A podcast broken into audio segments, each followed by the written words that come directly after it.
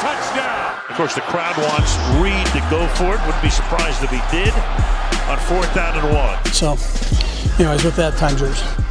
Welcome to Fourth and One. I'm Todd Palmer, joined by Nick Jacobs uh, on a fourth and one after dark. Nick, uh, you know, I mean, that's the price you pay when the Chiefs play in prime time. But uh, look, man, I, it wasn't a great game for like three quarters. After dark.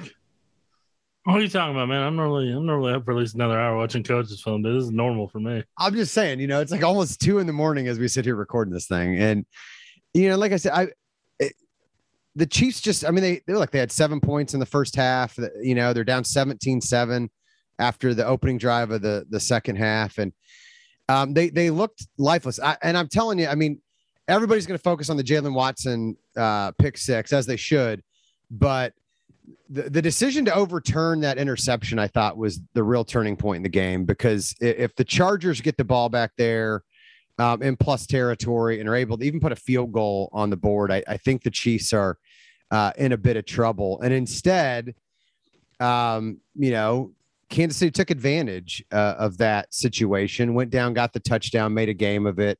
Um, and, and then T- tell me if I'm wrong. This feels like the kind of game they absolutely would have lost last year. So what did you what did we learn about the Chiefs in this Thursday night game against the Chargers? Um the the biggest part is with as many new faces as they brought in from rookies and free agents and all those guys. This was their first collective experience together, understanding what the guys that have been on this roster go through on a weekly basis you know the stuff with the Cardinals came really easy for them, and you know it it didn't take the same amount of focus, the same amount of physical and mental toughness to get through in the way that this did. So I think that this game, whether they won or lost, was going to be really big for all those guys to understand what Patrick means, what Coach Andy Reid means, what Steve Spagnuolo means, what Nagy means, what Bieniemy means, what Toub means, and you just go on and on. When those coaches talk about how you have to earn every inch, the Chargers made the Chiefs earn every inch. So a lot of these guys, they understood what it means to have the target on your back and what it means to be a chief and in this type of culture that the Chiefs have been able to build here and Andy Reid's been able to build here. Because this is the sixth time in 10 years that Andy Reid has started the season 2 and 0. You know, I mean, like that's, and that's big for playoff implications most teams that do that normally make the playoffs. So, you know, it's just these little these little checkpoints along the way. But for these guys, I think this was their first real taste of understanding when they preach the stuff that they have. This is what Patrick and every single one of those people I named meant by that. I think the other thing I learned is if the Chiefs don't turn the ball over, even if they play a very imperfect game, um, they're just going to be hard to beat. Um, and some of that's Patrick Mahomes. I still, I'm not entirely sure what to make of this defense. It was funny. We were talking about it as we waited to go into the locker room.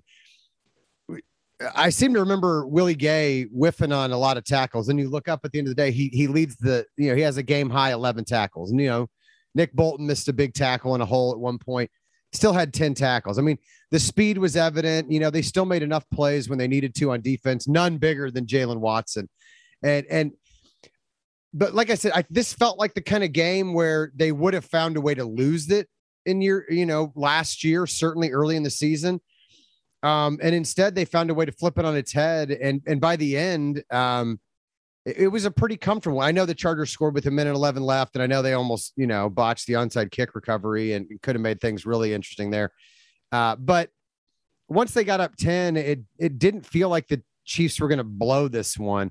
And I think it's important because, you know, after the way last season ended with the AFC championship game, I think for the Chiefs to come out and, and not play their best and to kind of fumble fart around through the entire first quarter or the first half, really the first three quarters, and still find a way to come out on top against a quality opponent that that is going to be in the playoff hunt, you know, potentially in the conversation for the to, to win the AFC when it's all said and done. Um, for them to go out and prove that they don't have to play their best to win and they don't have to be perfect is, is key. The other thing was Justin Reid talked about it in the post game locker room. He said, he said the biggest thing was like nobody was getting on each other, right? Like nobody was. I think he said like like stepping on you know each other's tails or anything like that. Like nobody was trying to like point fingers to point blame. You know, they just kept kept chopping wood. You know, and and you, I think you saw it. I mean, uh, you know, Jaylen Watson gets beat for a touchdown early in the third quarter, and then late in the game, you know, they're playing cover zero, and and Gerald Everett comes out, you know, in the flats, and then turns it up and tries to settle into his zone at the goal line. You know, Reid's got him, you know, bracketed underneath, and Watson had the the confidence and the understanding of the system to to jump that route and take it 99 yards. And at that point, it was kind of game set match. I'm not sure that this team did would have been capable of doing that last year.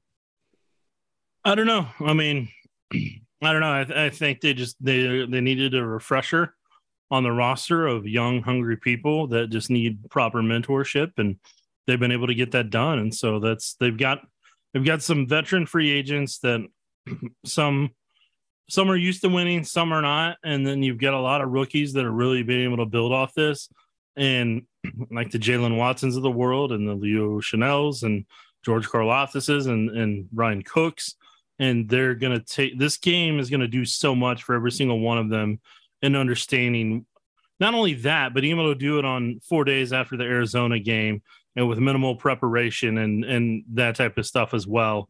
That was um that was that was impressive performance with where the roster is at, in my opinion.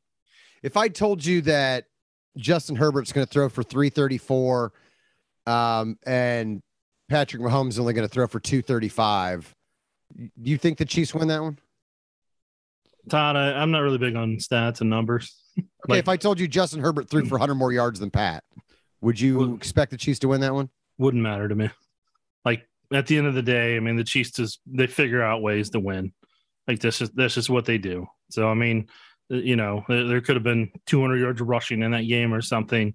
Like the Chiefs are willing to be chameleons and evolve into whatever they need to to win football games, and they're okay with that now. So I mean, the stats to me, they're that's fine, but it it at the end of the day, this is a team that's learning for some guys what it means to truly say that you you know it's a win is a win. Doesn't matter how you get it.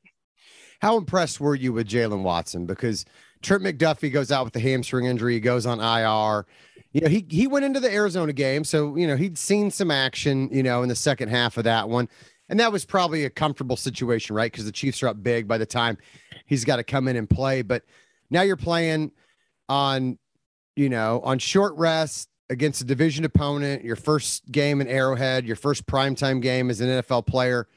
You know, three years ago, this guy had not been able to get into USC out of community college and he was working alongside his mom at, at a Wendy's in Georgia.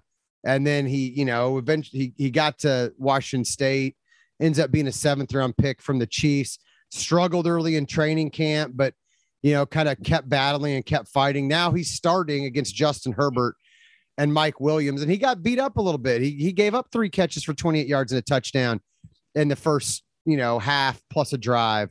Um, I mean, how impressed are you with the resolve he showed to then make such a game changing play late.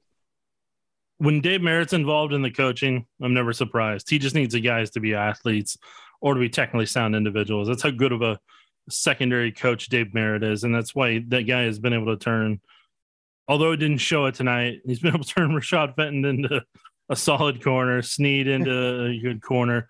McDuffie will be on his way at some point. Joshua Williams will get there.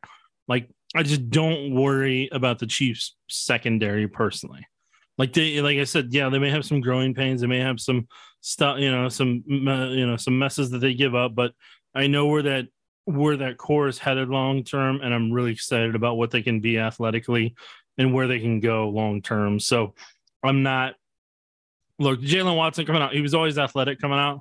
Like that was the big thing for him. It was just would he be able to get the playbook down and be able to fit in the scheme and a role and having Dave Merritt and Steve Spagnuolo kind of help him.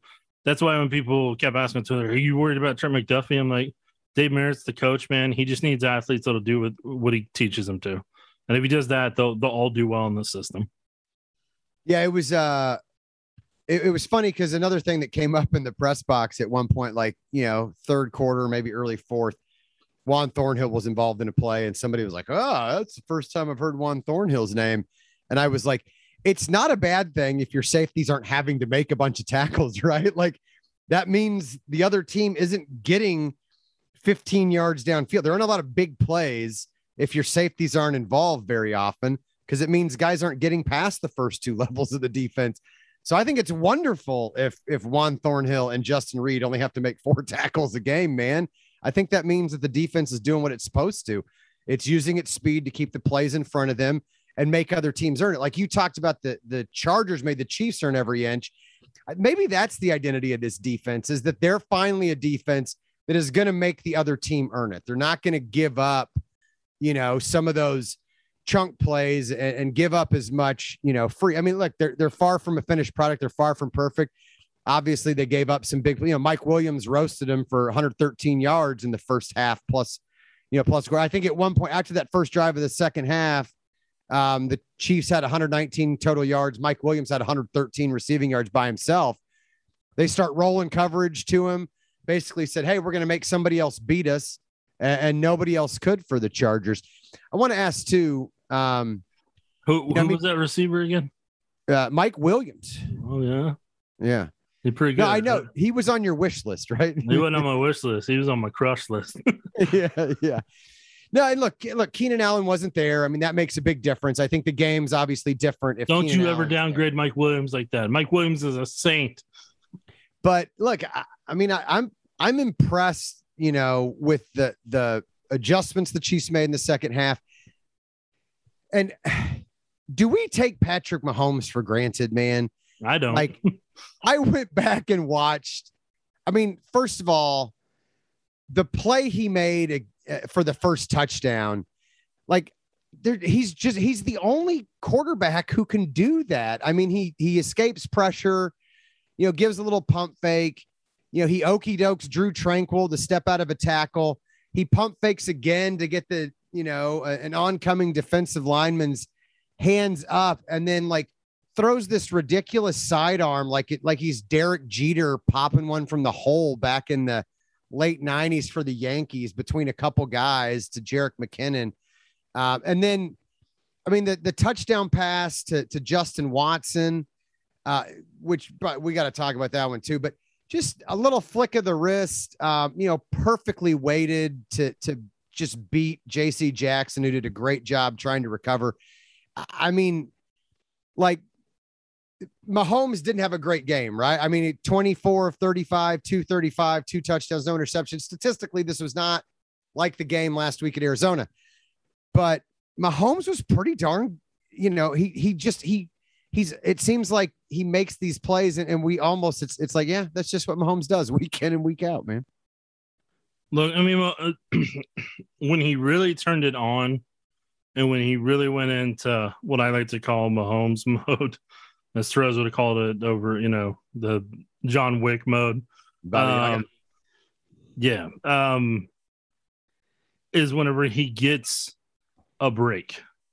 So like whenever that uh, interception got overturned, like he, he turned it on at that point, and like he just went in for like dagger mode at that point, and then that's who Mahomes became. So like he just needs that spark in that moment, and once those once that spark in that moment or the glimmer of hope happens again, like like that dude just destroys that door and like he just he just takes over at that point. And that's what he did. And once that happened, the defense finally got back into it just gave that defense a spark and they fed off that. So I mean, it was, and I'm not talking about the interception. I'm talking about Mahomes throw to Watson. Like that's when the defense clicked and turned it on to a new level. Kind of wiped away everything that they thought about beforehand, and and then the defense cranked it up and and played more so up to the capability of who they who I believe they are, and even more so who I think they will become. Well, I, I don't think this defense has scratched the surface of who they're going to be um, by the time into the year comes. Like there, there's so much promise on the Chiefs defense. You just need the speed and athletic ability and the aggressiveness. Once they get the experience for a lot of those guys, like this defense is going to be really, really fun to watch for the Chiefs. Yeah, I was talking to Justin Watson in the post-game locker room about the touchdown, and he had a great story about how two years ago in October the Chargers are playing the Buccaneers, And every time he'd run an out route, the Chargers were just sitting on it, sitting on it, sitting on it. And he wanted them to run a double move, and they never got to it. And, and then late in the first quarter, he runs an out route. The Chargers jump it, take it 78 yards the other way for a pick six. And he told Joe Bleymaier about that this week. And he, he said, Hey, if we run this, you know, run this route combination, he said, I want to take it up and out. So the Chiefs put it into the game plan with out and ups on both sides of the formation. Um, and and Justin Watson was talking about he's he's like for two years, man, I've been waiting for it. So it's third and 10 at the 41. He runs he he said, he said, I knew how to win that route because I knew when I walked out and, and Mecole Hardman had gotten hurt, which is why Watson was on the field. He said, but I knew exactly how to run that route. So when I heard it was called, he's like, I he he runs to the sticks. JC Jackson jumps it, trying to trying to beat him at the sticks, thinking they're gonna, you know, that they're gonna try to get that first down. He takes it up. JC Jackson's a great corner. He almost recovered, but Justin Watson said he knew it. He said the only question was, he said, since we were running the same route on both sides, which way was Pat going? Right. And so uh, he said he just lit up. You know, it was a great feeling when when he saw that ball coming, and he said, "Look, it's a game of inches because J.C. Jackson did such a great job getting back to make a play on the ball. But when you win that game of inches, man, it's a good feeling. And like you said, that that was another big moment in the game. Uh, the Chiefs got a little lucky, I thought, on the review. Uh, no, I thought it could have gone either way, but I will say on that play, the thing that made it happen was McKinnon and, and pass pro. was about Tranquill on the blitz right there and he really fought him off. So Pat felt comfortable enough to step up and laser that downfield. And that was the final thing that kind of set that. Because if that doesn't happen, Pat never gets to throw that. McKinnon's so underrated. You you had that in your eye in the sky from the Arizona game too. Like I don't remember who it was, but somebody was coming as a free blitzer, and McKinnon decleated him before they could get to Pat. Like yeah, it was a tough uh, break. They might need to put him at right tackle or maybe even left tackle at some point this season. I kid, but I mean, obviously that was a problem against Mack and Bosa today. That's what happens when you played Joey Bosa and Leo Mack. That's why we dedicated so much time to it. That's why I wrote so much in the article. Those guys are a good tandem together. And long term, that's what the Chiefs honestly need to be figuring out what what they can pair with Karlaftis on the opposite side long term to get that. Because I'm a spoiler alert, it's not on the roster right now. Right. But right. long term, they got to find somebody to pair with Karlaftis, and they got to find somebody else to help Chris Jones get enough one on ones to really be able to make some damage. I mean, the Chiefs' defensive line, in my opinion, is only halfway to where they need to be long term in Steve Spagnuolo's scheme and how much it emphasizes the front four to work. Yeah, Jones was. I thought Jones, as the game went along, was fantastic. Though I mean, he had a couple sacks. He he affected the game a, a couple other times.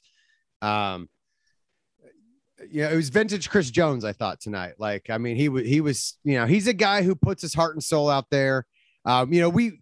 I don't know if you saw the Oklahoma Joe. Well, I know you saw it because you were you were sharing it and retweeting it. But, but you know, Chris Jones. You know going into Oklahoma Joe's and, and getting recognized and sitting down talking with the family. Um, you know, he's a guy who wears his heart on his sleeve and and wants to win. And when he's right, he's good. He, he's one of the best defensive tackles in the league, and he was right tonight when the Chiefs needed him to be.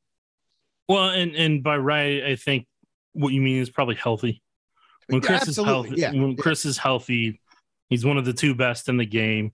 And Kansas City was the perfect spot for him with his personality and from his small town that he was from. Like it's just it's such a good match for both sides. Uh, I mean, financially they'll have to figure something out next year, but they really got to get him on one tech that can really help him long term, and another end as well to really kind of help him really shine to where he may end up becoming, you know, number one overall. He just he he has to do so much on his own inside there that like he that's why he doesn't get the due that he deserves and the respect that he deserves. Because I mean, at least Donald occasionally has had some rushers on each side of him that can kind of help alleviate some of that. Doesn't mean Aaron Donald's still not the best in the league just because oh, yeah, yeah. Of of what it all encompasses. But I mean, Jones, you know, the the Chiefs go on the, the Chiefs defense goes as George Karlaftis and Chris Jones do. Yeah. Hey, look, I, and again, I, I mean, people we talk about with the offense, like, um, it, you know, it's going to be the the sum is going to be greater than the parts this year a little bit, right? Like you don't just lean on Travis Kelce. You don't just lean on Tyreek Hill the way you did in years past. Like Kelce had five catches for 51 yards today. Watson had two for 50. You know, Mecole Hardman had three for 49. Clyde Edwards Helaire had four for 44. Nobody else is really a factor. Um, you know, in in the the passing game, you know, they didn't have a lot of passing yards tonight. I think that the same can be said of the defense, though. Like, um, you know, I mean, it, it's L'Jarius Sneed. It's you know, Fenton. You know, like you said, he struggled at times, but still ended up with six tackles. Um, still made some plays. Willie Gay, Nick Bolton are great. Again, I think the sum of the defense at the end of the day is going to need to be, uh, or, or uh, you know, greater than maybe the parts. Well, and and what I'll say in Fenton's defense, like that was an unfair matchup for him against Mike Williams. Like that, that's the size difference that was going to be too much for him to overcome on his own. Like the, they needed to give him a different matchup. Like that's where you that's why you have Jaylen Watson and Joshua Williams. Those are who are supposed to go against those guys. Just like when they play the Bengals down the road, those are the guys that are supposed to go against the six three six four yeah. receivers. So that you know that's that's one of those things where I mean, I I understand Fenton's going to get a lot of criticism, but he, he was put in such a tough spot with that size advantage. Well, and really, I mean, Fenton's a guy who I think is playing a little bit out of position. I mean, I think I think he's like L'Jarius Sneed. I think his best position is in the slot. I think Fenton is marginally better than Sneed outside, or maybe Sneed's marginally better in the slot and as a, as a blitzer in the way that Spagnuolo wants to use him. But regardless, you can't play both guys inside. So one of them has to bounce outside. That that duty falls to Fenton. I did think that Joshua Williams might see the field more today because I, I, thought the Chiefs might try a little bit more press coverage, um, especially with Keenan Allen out. And I thought that that might be in Josh Williams's wheelhouse. Um, you know, obviously that that wasn't the case. And and look, but Jaylen Watson continues to surprise, continues to rise to the occasion. Um, who who in your mind needs to continue to step up though on the offense, um, so that maybe you don't have a half like they did, you know, this first half. I mean, it, what's the solution there uh, to make sure that you know they can get things unlocked and going again? I thought Andy was a, his scripted plays those first couple drives. I thought were a little conservative. For the most part, the offensive tackles, like they're not going to go against that rush every week, but like right. they're going to have to rise to the occasion.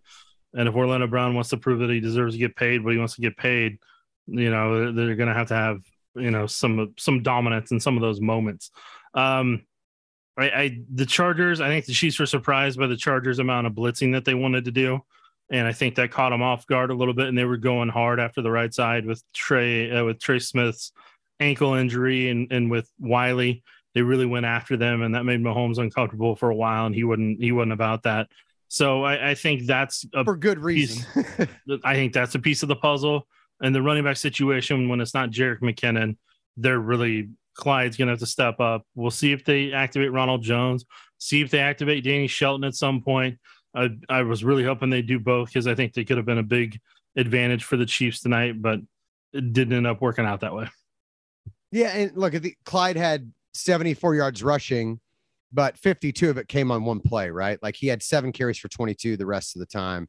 Um, so I still think there's work to do, uh, you know, to get that run game untracked. Um, but look, the Chiefs are 2 and 0. Every other team in the division already has one loss. So the Chiefs are already in control of the AFC West, which is a great thing to have and to be able to say 2 weeks into the season. Yeah, I mean, they did it on a short week. They're able to get it done. Then they get to go face the Colts team and get the necessary amount of rest that they need to. Go face the Colts team, figure out a way to get to 3 and 0, and then uh, go face Tommy down in Tampa.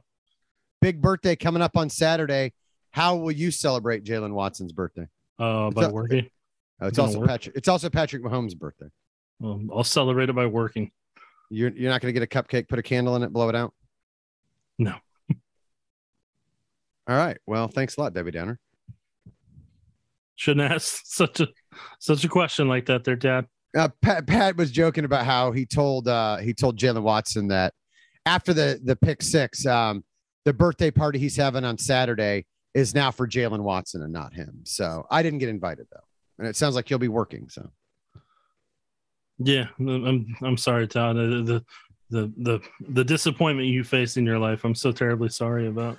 I hope you can overcome them. we'll see. I'm sorry too, Nick. Um, and on that sad note, take care, kids.